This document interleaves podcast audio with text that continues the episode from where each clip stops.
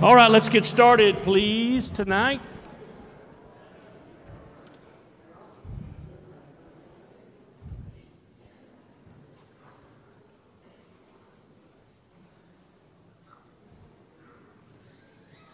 You know, it's such a beautiful day outside. Why don't we just all sing the books, say the books of the Bible, okay? Come on over here. Don't sit right here if you want to. All right. On three. One, two, three. Genesis, Exodus, Leviticus, Numbers, Joshua, Judges, Ruth, First Samuel, Second Samuel, First Kings.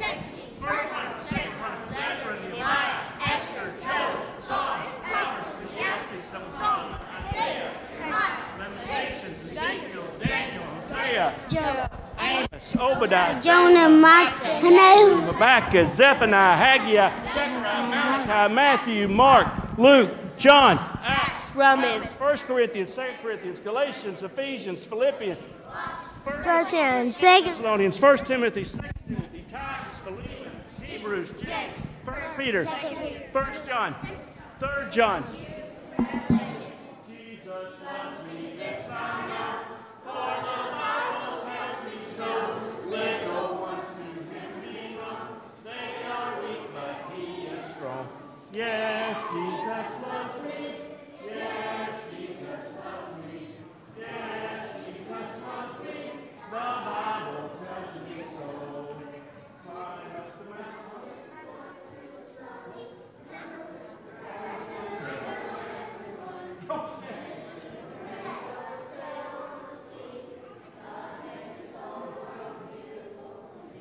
All right, look, out of the mouth of babes. Little Maggie has reminded me to announce that if you're here and did not partake of the Lord's Supper this morning, that I have forgotten to mention that. So I'm thankful to her for that. So, if you're here and you did not have the opportunity to take the Lord's Supper this morning, you'll go ahead uh, to the little uh, chapel. You'll be served at this time. Thank you very much.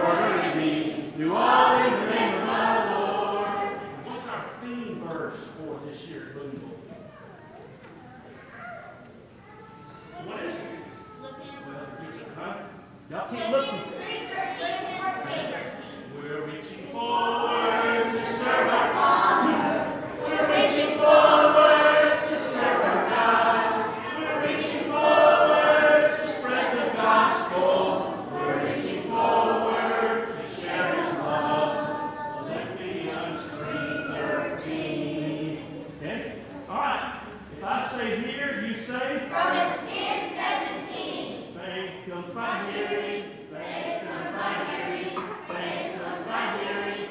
By the word of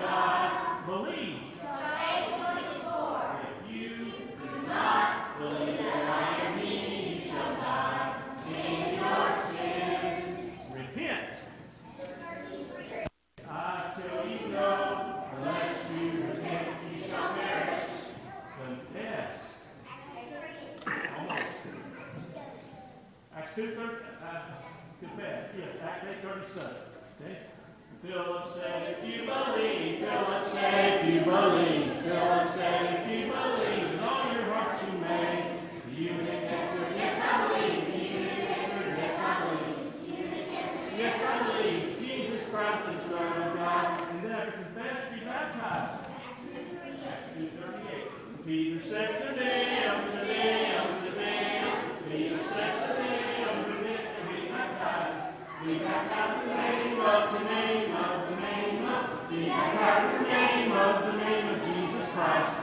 Lord.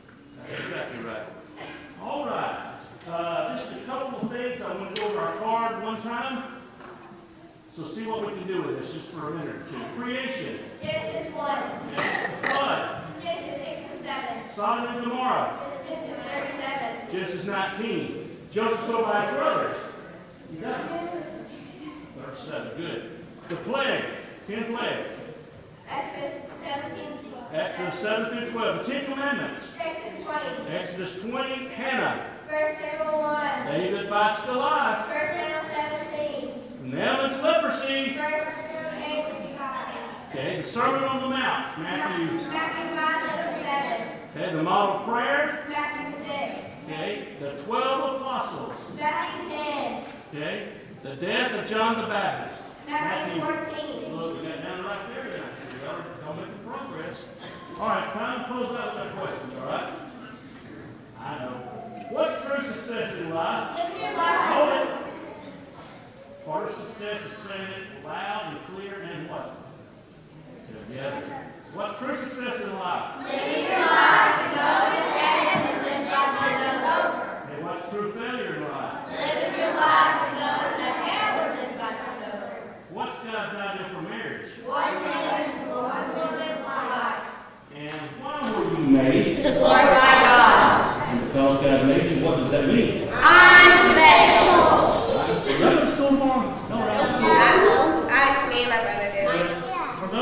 matter what you do, if you stay home or go to school, what are you going to do all day long? I will. Do my best. Never give up.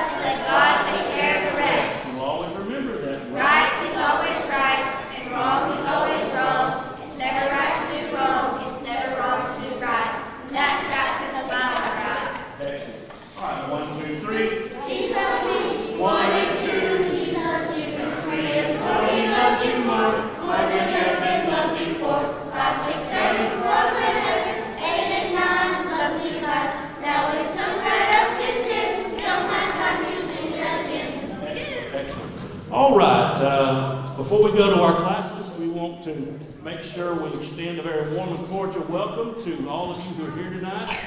We are blessed to have several visiting with us tonight. It's an honor to have you uh, with us, and I hope you won't rush off and uh, give us a chance to visit with you, get to know you better. Hope you'll uh, plan to come back and be with us as much as you can. Uh, we had uh, a number of visitors this morning as well, and we're always thankful and honor to have guests at our services. Uh, before we have our prayer and song to dismiss the teachers, I do want to remind those in the Golden Circle uh, if you did not get a calendar of the events uh, for this year, there's some on the back table. If you'll see me about that, I'll make sure that you get one of those. Let's close with a prayer. Our Heavenly Father, we are so grateful today for all you do for us. The beauty of this wonderful day is a tremendous blessing, and we're so thankful for your goodness that's been manifested on every hand. We're thankful especially for our spiritual blessings that we have in Christ Jesus the hope of heaven, salvation, forgiveness, uh, redemption, so many things that are ours because of what your Son did for us on Calvary. And we're so thankful for all he did for us to make possible our salvation. Father, there are many that we know of that are sick. There are many that we know who are grieving over the loss of loved ones. We pray that your hand of comfort and peace would be upon them. Father, we ask you to please continue to bless the church here at Boonville. May we always be a shining light at this community and bring glory and honor to you in all that we do. In Christ's name, amen. All right. To Canaan's land I'm on my way the soul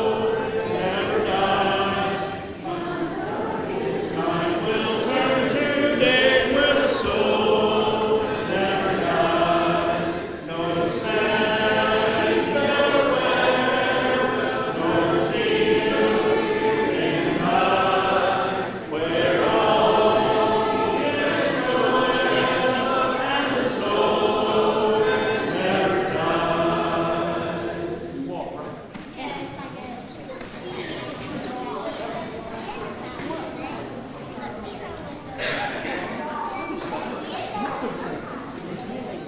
Unto thee, O Lord, do I lift up my soul. Unto thee, O Lord, do I lift up my soul.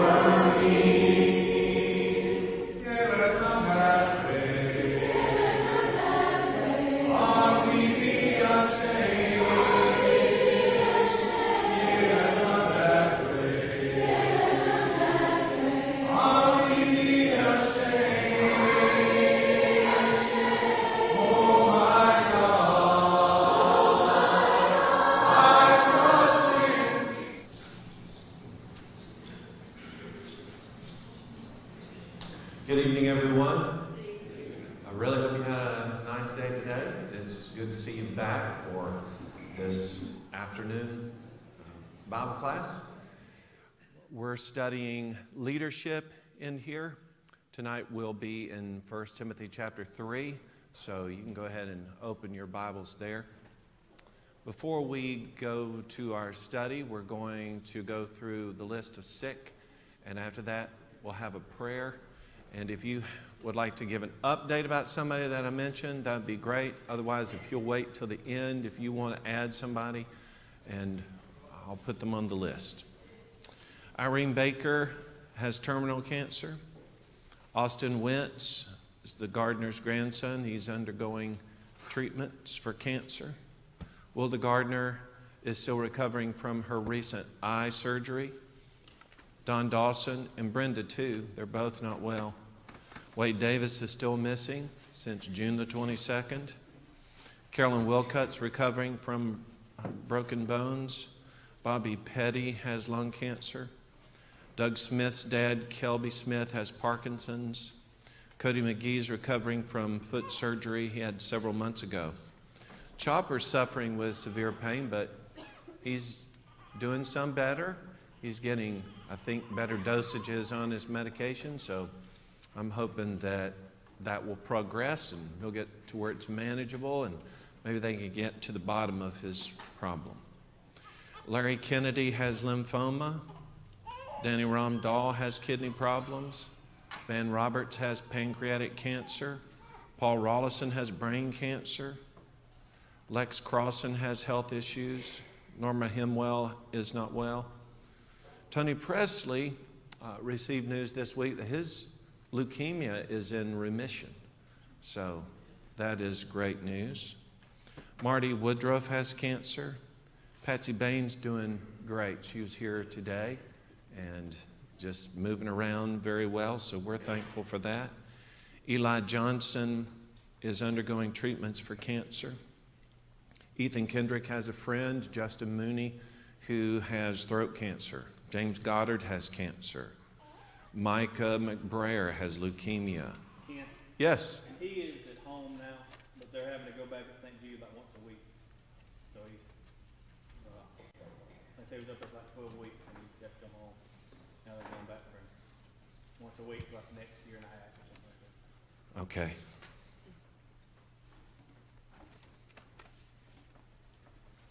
Eddie Mooney sitting right there. Myra's been sick this week, so pray for her. John Roten has health problems. Linda's having her procedure on Wednesday. Yes? We feel good about it? Well, we're going to pray for you here in a second, but all of us are right behind her, aren't we? And on Wednesday, I know you have a lot on your mind, but we're going to be thinking about you, Linda, and praying for the very best outcome. Aim for 12:30, everybody. Uh, generally, uh, those sometimes fluctuate, but um, we will we will be praying for you. You know that. Ann Langford, who's a friend of Lisa Peaks, has some arthritis, it's causing a lot of pain. Uh, sister Pat Cooper's not well. Yes. Okay, I'm going to leave her here to remind me to thank God for that. But that's great. Emma Hutton has Hodgkin lymphoma. Paul Nichols has stage four pancreatic cancer. Sharon Strickland has cancer. Rod Coggins has heart problems. Grayson Miller has stage three cancer. Jackie Perigo has back problems. Olivia Pounders is undergoing seizures. Scotty Ennis, who is Laura Smith's cousin, has leukemia. Tori Cobb's recovering from his accident. Larry Morgan, still, how you doing, Larry? I'm. Okay still wired by monitor, but hopefully that'll be good enough. Okay. You don't mind I pray for you in a minute?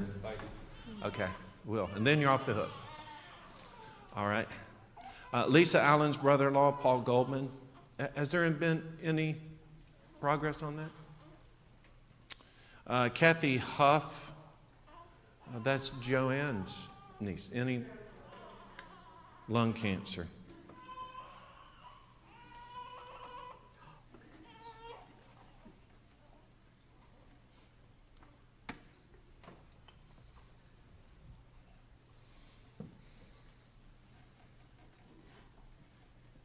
Pat Moore has breast cancer. Pat Gray's recovering from COVID. Trudy Pethel, uh, Pethel is Anita's cousin. She's undergoing some tests. Um, the Taylor's grandson, did he, did he see a doctor?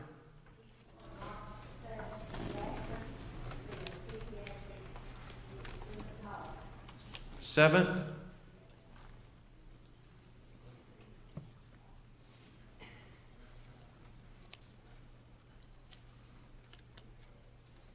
JT, didn't think I could do it. I know, I know you were rooting against me there. Of course, I had a little help. Um, okay, our little grandbaby, Avery, she's getting tubes in her ears in April. That just seems like a long time to have to wait. But I guess they ha- they're backed up, not just the ears, but. Um, why are you laughing about that? No. Uh, Teresa Burcham has pancreatic cancer. And uh, is Laura here tonight? Okay, I have her on the list now. We're just going to pray her through her pregnancy. Yeah? Okay. Uh, Kim Fowler's dad, you know, passed away, and I'm sure they had a tough day today. And Loxley Eaton, six years old, uh, had the brain tumor. The surgery took place. Uh, she's been walking around. Uh, they don't know yet if it was benign or otherwise, so as soon as I know, I'll share that with you. Okay, anybody else want on this list?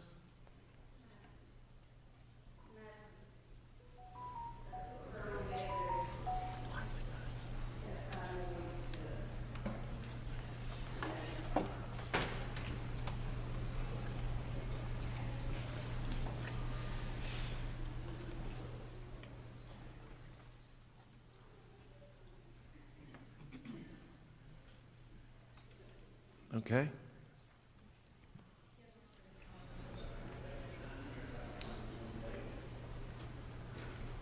What's her last name? Mick.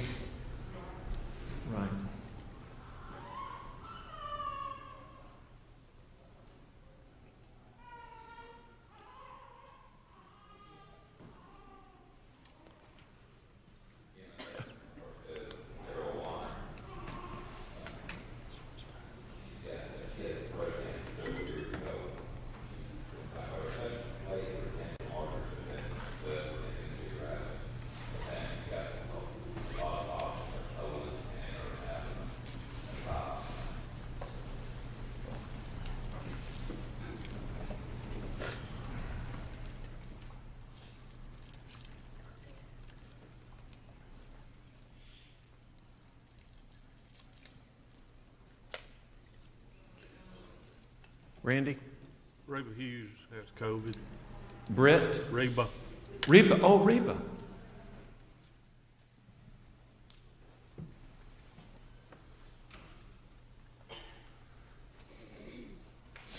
I hate to hear that still around. Okay. Ken, Yes. my niece Emsley Murphy, E M S L E Y. She has a cyst between her brain and skull. And she's going to Le March the third.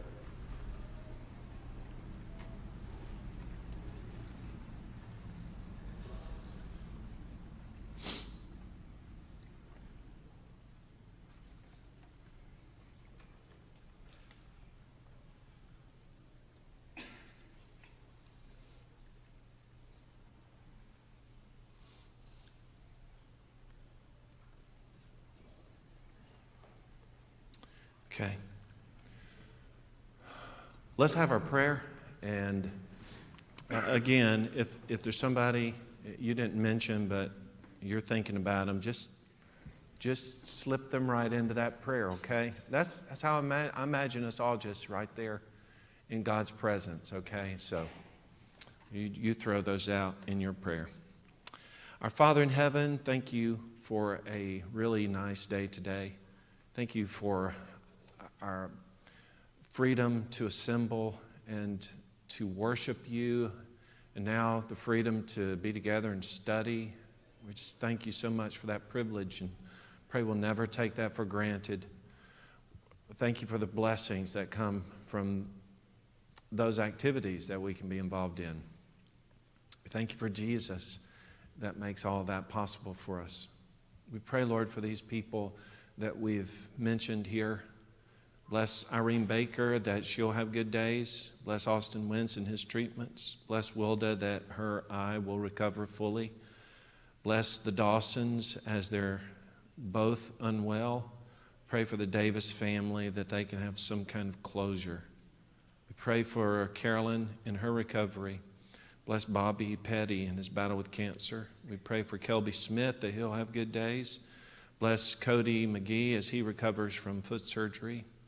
We're thankful that Chopper has found some relief, and we pray that that trend will continue and that his new set of doctors will be able to discover the source of his agony. We pray for Larry Kennedy, who has lymphoma. Bless Danny Rumdahl that he gets treatment that will help his kidney. Bless Van Roberts, who has cancer. Bless Paul Rollison, who has brain cancer. We pray for Lex Crossan, who has health problems. Bless Norma that she will have good days.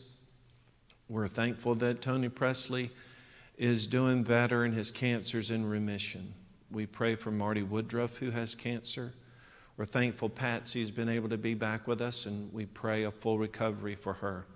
Bless Eli Johnson as he battles cancer. We pray for Ethan's friend, Justin, who has throat cancer. Bless James Goddard, who has cancer.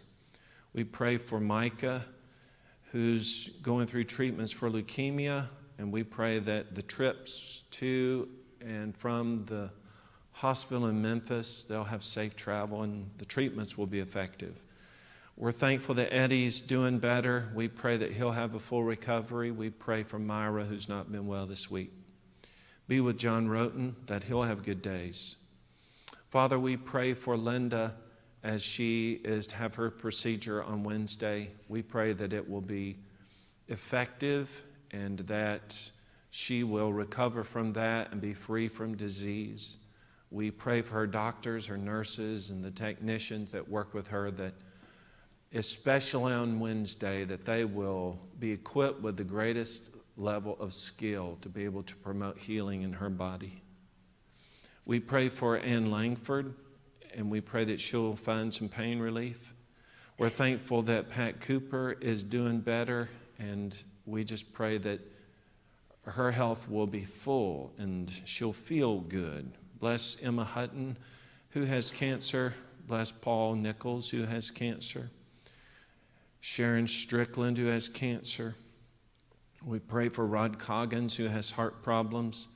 Bless Grayson Miller, who has cancer. Jackie Perigo, who has back problems.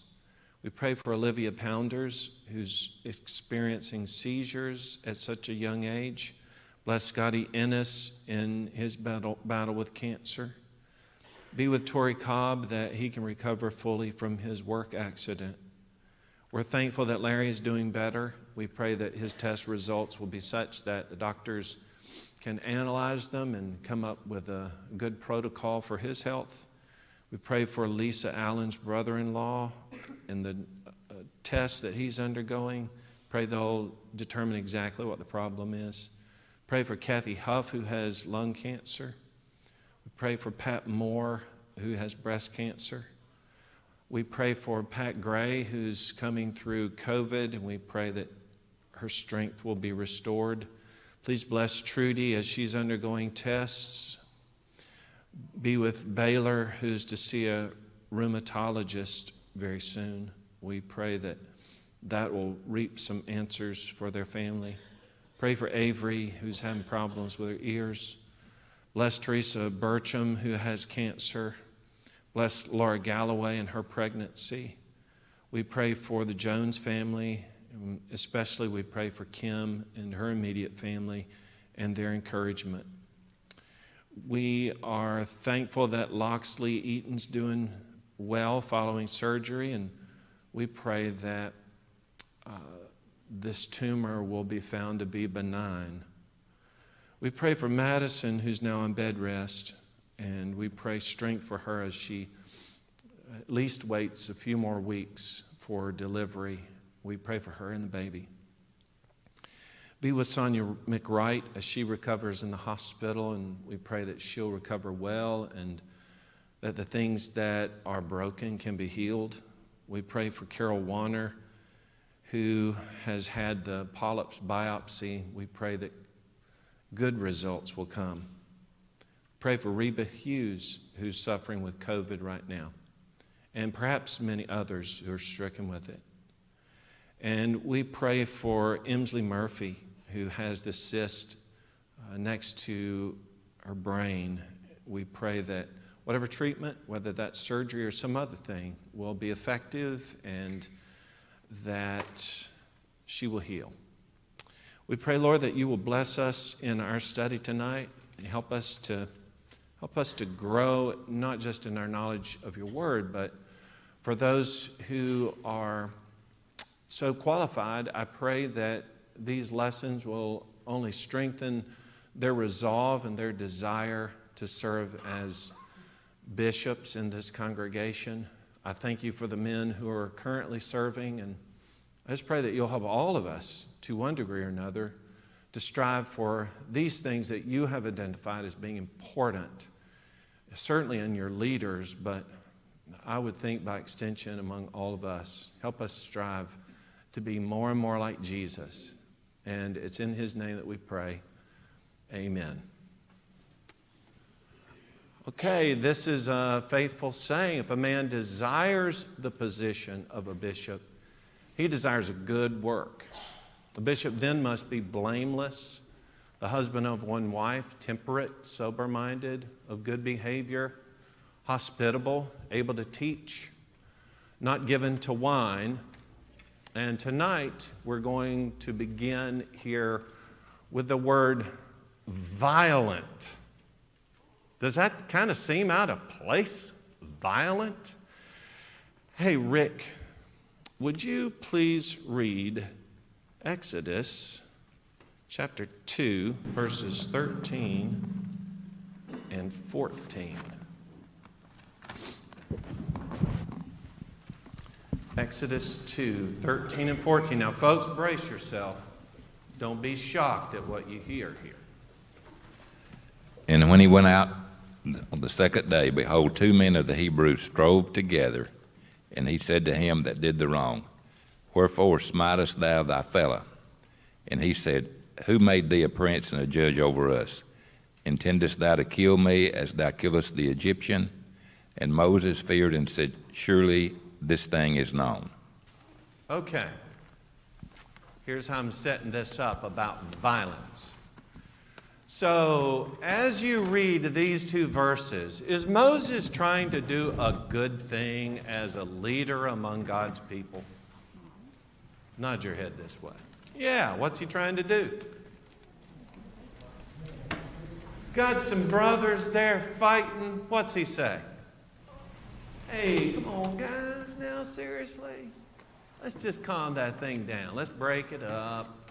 We're brothers. Why would we, be fighting with one another? Great intention, great leadership, stepping in there, trying to settle a dispute. Except, what does one of them say?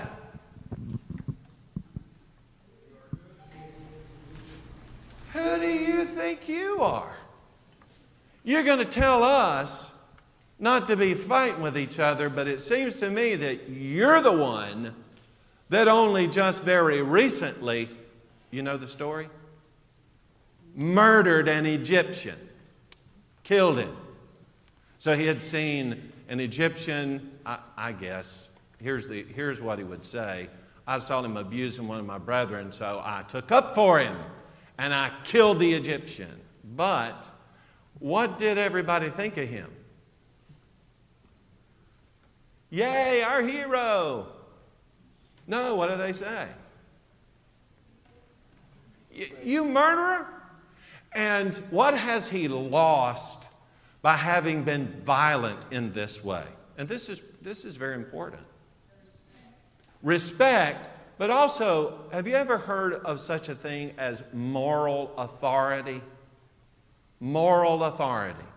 Moral authority would go something like this somebody who we assume is pretty morally upright has a right, because of their moral uprightness, to chastise us when we've been immoral. We've done something wrong.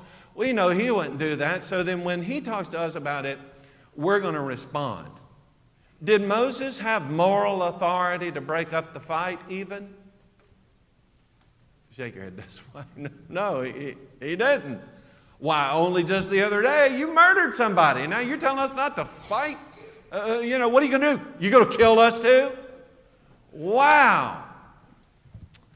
I always thought, as, in, as we started here in this class tonight, you know, all the things that he described so far are, well, they're important, but I'm just going to say, in some ways, they're kind of benign. You're looking at categories of things that we go, yeah, of course, of course.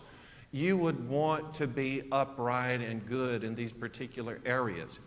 To me, as I'm just kind of floating along with some of those things, I am kind of shocked to find that he would have to require as a qualification the idea that if you're going to be a leader in the church, you are not to be violent. Now, what does the word violent actually mean? What do you think? Okay, abusing somebody? Okay. Uh, basically, it means I'm not looking for a fight, which then kind of kicks back to this thing again. If you have to tell somebody, don't, if you're going to lead in the church, don't go looking for a fight. Seriously? Why would we need to say something like that? Well, let me give you. I never thought in my life that I'd be able to give this illustration. Okay? Now, as soon as I tell you, I don't want you looking back and trying to figure out where it is that I have been that I preached in the past. I'm here now, that's all that matters. But I'm going to tell you that I was a part of a congregation one time wherein I sat in an elders meeting. And I sit in elders meetings now all the time, and it's peaceful, it's easy, it's, it's great. But I was in this elders meeting. We had two elders at the time, and those two elders disagreed about a particular subject. Now, typically, it's great to have an odd number of elders. That way, you know, you can come to some kind of decision. Uh, at least two to one, right? Well, we have these two elders. They could not agree about a particular thing. And so, what did they do? They called a men's meeting. When they called the men's meeting, they effectively gathered the men together in order to get their opinion about it, in order to help further the discussion between the two of them. Sounds reasonable so far, except that in the midst of the elders' meeting, these two elders became very upset with one another. In fact, they became so upset in this meeting that the one said to the other, Let's take this outside.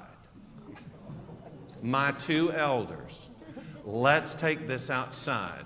Now, this church building is situated on Main Street in our town. Main Street.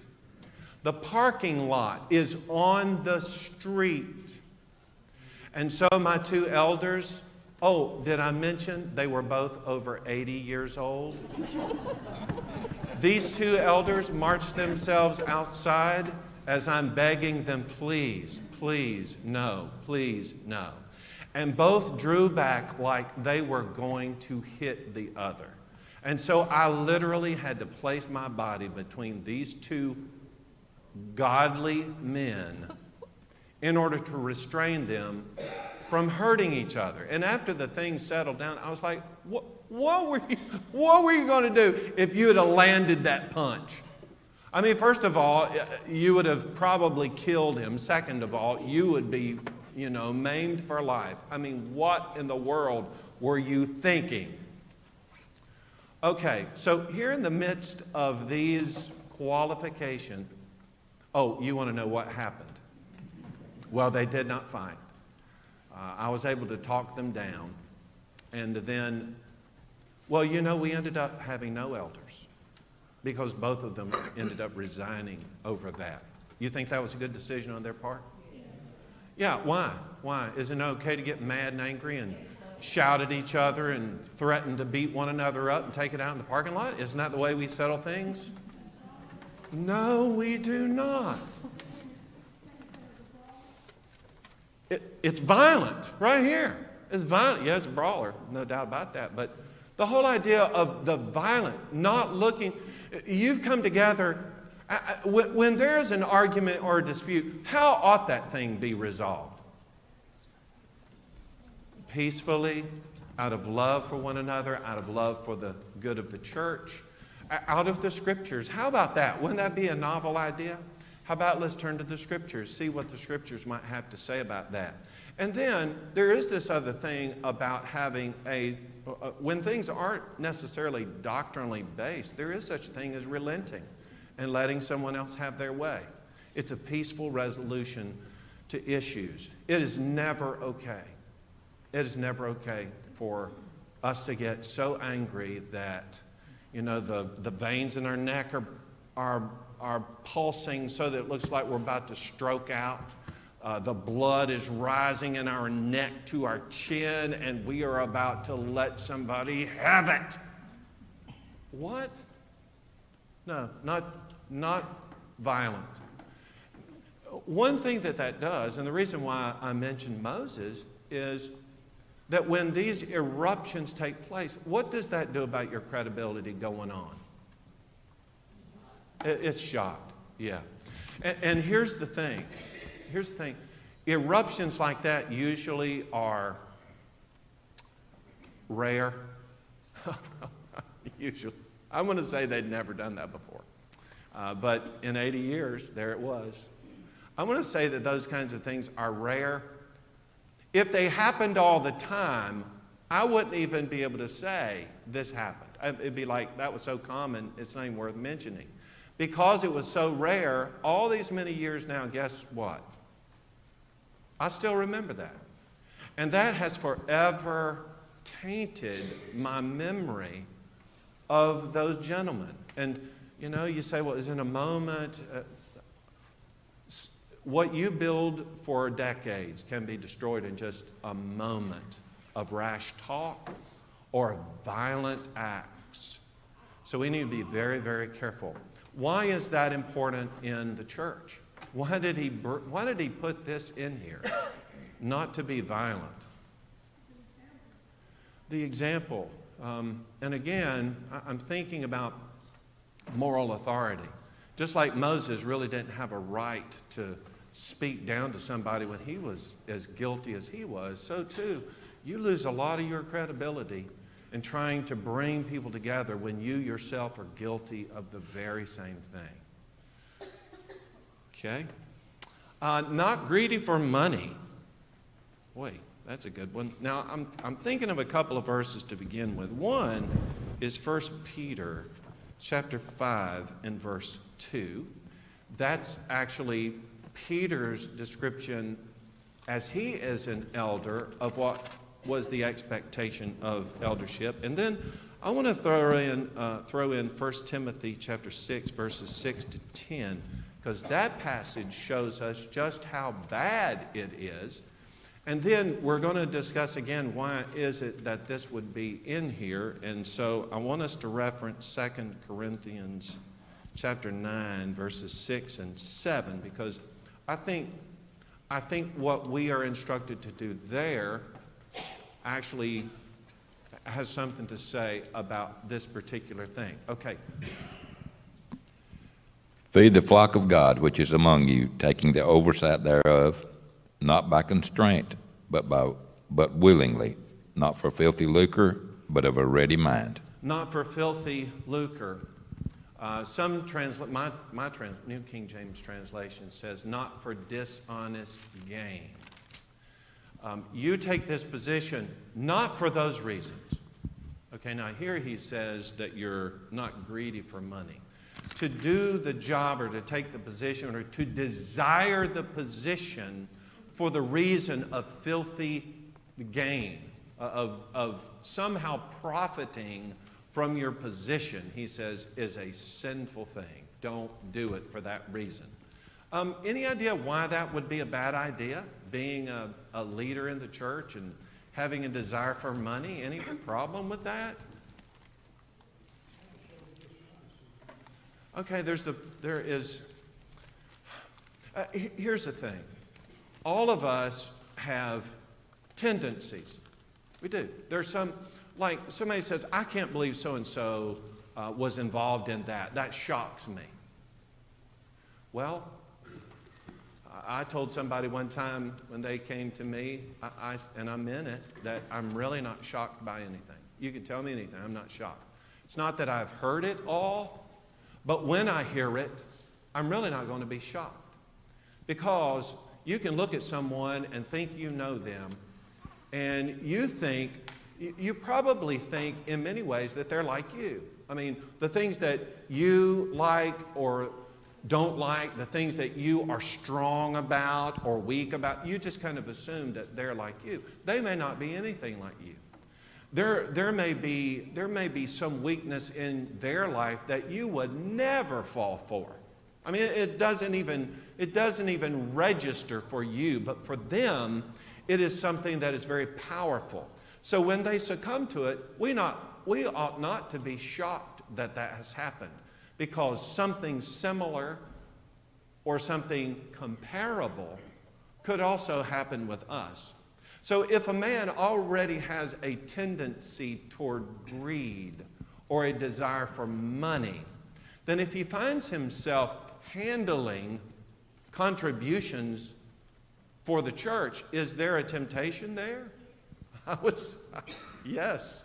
Now you may be shocked to hear this, but there have actually been cases of, ex, of, of people siphoning money off of churches. And then they get caught, and then you know, they say, Well, I repent. And then they say, That's great, you're going to jail because it's illegal.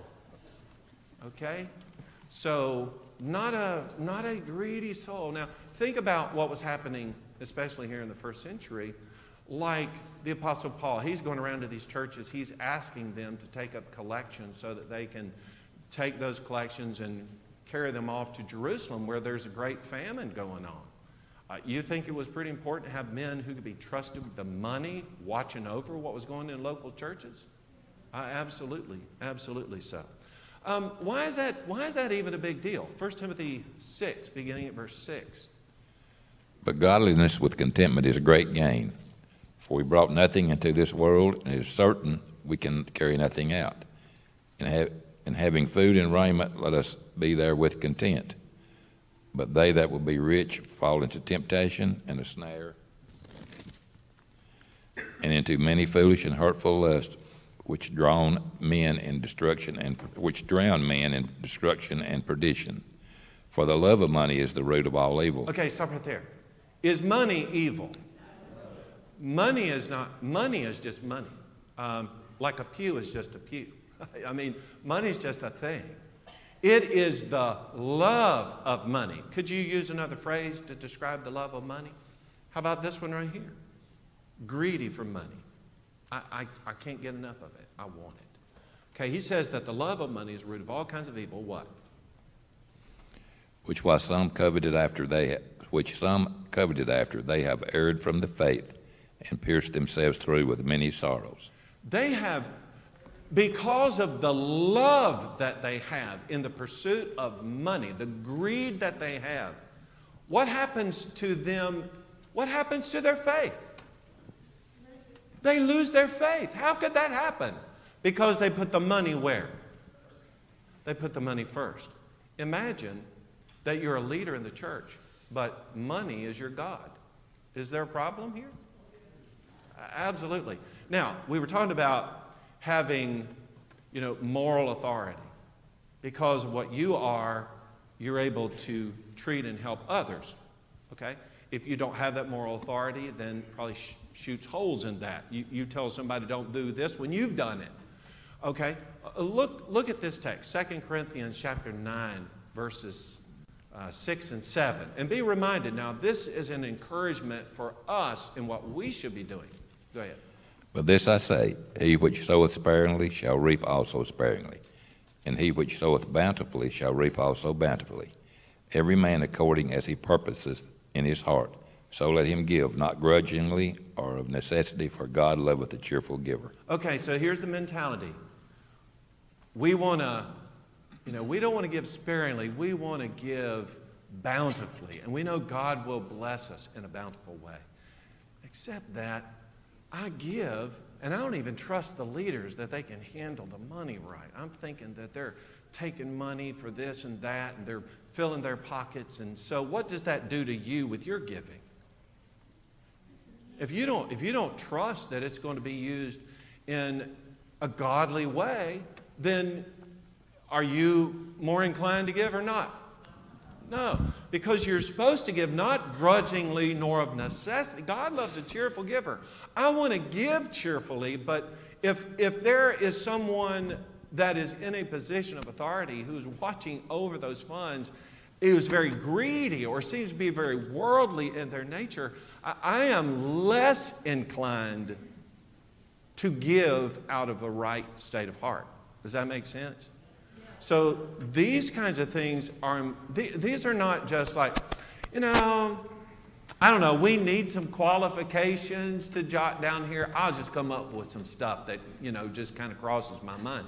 These, these are important because if, if, if, these, if these leadership characteristics, if these qualifications are not in place, if this is not the man who leads us, then that is detrimental to the spiritual health and well being of the body. Yeah? That makes sense, doesn't it? So don't be greedy for money. He says, but to be gentle. And I like that because that's kind of contrasted with the violence up there, right? So to be gentle, what does it mean to be gentle? Humble, equitable, fair. I was thinking about I, I took those words and I kind of put them in a stew a little bit. Do you ever do that? Just kind of let them just float there for a minute and see what comes out. And I was thinking that this is a disposition of mind that is open to criticism. Criticism. Uh, do uh, uh, I'm not going to ask my, yeah, I'll ask my elders if you want to pipe up. Um, you ever hear any criticism about anything? Some of you are laughing. Uh, you don't have to answer that question. I'll, I'll tell you that I was at a place one time. Oh, I just love to reminisce. Where they had on the secretary's door a little box, one of those little paper holder things, kind of like what I've got on my, don't you dare do this, but kind of what I have. So they had in this a notebook. And the notebook said on the front, complaints. And the idea was if you have a complaint, come to the notebook, write it down in the notebook, and then sign your name. okay. How many complaints you think were in that book? None. None. We have no complaints. right? Okay, peace. Wonderful. That's great. No complaints. No problems here. But see,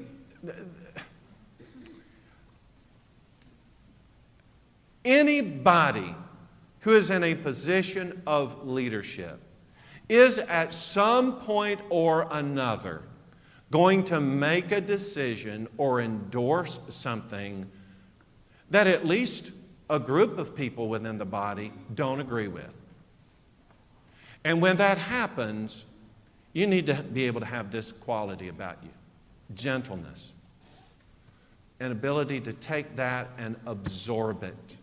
And if you can, to take it in a positive sort of way. And, and I'll remind us, I think I, I, think I mentioned this text earlier, uh, several weeks ago probably, but Hebrews chapter 13 and verse uh, 17. Hebrews 13, verse 17. This, this is a, yeah, he was an elder. I'm sure you really liked this one. But this is important to keep in mind as the body being served by elders. And I want to emphasize that. Eldership, the eldership position is a service position. Okay, read that text for us. Obey them that have the rule over you, and submit yourselves, for they watch for your souls, as they must give an account, that they may do it with joy, and not with grief, for it is unprofitable for you. If they can serve with joy and not with grief, who's going to profit from that? We, we are. We are. Uh, them being able to serve joyfully means that they're able to serve in such a way as to watch over our soul, not like, oh man, I got to go deal with so and so again, or I got to deal. You know, that, that is heavy We ought to create an environment or so respect our elders that it is a joy to serve. Having a disposition of this gentleness, of being able to absorb the difficult things that come down the road, is an absolute plus, as, com- as contrasted with you know, the, the violence. And then he throws in not quarrelsome. Uh, when you're not quarrelsome, that means you're a, a peacemaker, you're not a troublemaker. Again, we're talking about within the eldership. I don't know if you've heard this phrase or not, but this is, this is one I think is worth writing down. That we ought to be able to disagree without being disagreeable. Being able to disagree about something without becoming disagreeable about it. What do I mean? You're looking at me. Ken, what do you mean? Uh, honestly, and, and especially, we're, we're, look, we're going through these qualifications. I, I remember I heard some people, you know, before we started this, like, oh no, like it's to, whoa, you know, it's to be a brawl in here. Why would that be? Even if we were to disagree about an interpretation of something, is that a reason to ball up our fist and get ready to fight? We ought to be able to disagree about something without coming apart about it. You wonder why I say peace all the time? That's exactly why I do. I, I, want people to understand that, you know what? Maybe what I just said maybe steps on your toes a little bit, or maybe you're just scratching your head. I want you to understand that, so far as I'm concerned, I'm not saying this in order to pick a fight with you or to disturb you or to hurt you. My, my whole intent in all that I do is to see people's souls saved. So, peace, you know, let's not fight about this. Let's just come to terms about it. Let's try to, let's have a meeting of the minds rather than a meeting of, of fists. Yes? Look at 2 Timothy, 2 Timothy chapter 2 beginning at verse 23, and go to the end of the chapter. 2 Timothy chapter 2, verses 23 to, I think 26 is the last verse. Mm-hmm. But foolish and unlearned questions avoid, knowing that they do gender strifes.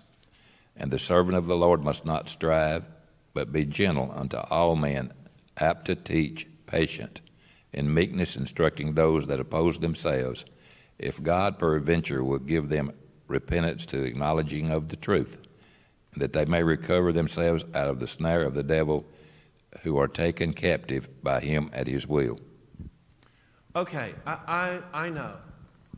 You get in an argument, and I, and I mean that in the most positive way. I don't mean a fighting argument, I just mean a disagreement. You get in an argument with somebody, and what is it you want to do? Win. I want to win. I want to win. Do I want to win so bad that I will alienate that person forever? Do I want to do I want to so argue with them that I slam every door of opportunity? I'm trying to ultimately save a soul, yes? And so if the way I'm doing it now is not resulting in a change of mind or a change of heart, then what should I probably do instead of hit them? Maybe change my tactics, change the way that I'm going about this. Because I always heard that if you understand something well enough, you ought to be able to express it in simplest of terms that even a child could understand it. That's how you know you understand it. If, if you say something and all it does is confound somebody, then probably it's not their problem, it's it's probably. Now, there are some people that are, you know, their heads are hard as coconuts. I mean, it's hard to get anything across. But generally speaking, uh, most people want to know. What, what, is, what is the truth about this thing? And so my desire ought to be the winning of a soul. Paul tells Timothy, don't, don't spend all your time just arguing about stuff that doesn't matter. If you're going to meet with minds and really dig into something, deal with something that has eternal consequences associated with it. So, as regards our leaders, we want them not to be quarrelsome, not looking for a fight, but to be patient and to, and to encourage uh, the development of positions, not just, not just cramming stuff down people's throats. It appears that it's time to stop, so let's stop and we'll have a prayer and then we'll be dismissed. And, and thank you for your attention tonight. Our Father in heaven, thank you for the blessing of our coming together tonight and time that we could study these things. And I pray for those who are leaders among us that they are looking at themselves and taking account. I pray, Lord, that uh, we will find men who are ready to lead this congregation in such a time as this. Please raise up our leaders, make them obvious to us. Please bless us, Lord, as we go into this week. Our hearts are with Linda as she faces her treatment this week. We pray you'll keep us all safe in our endeavors. In Jesus' name, amen.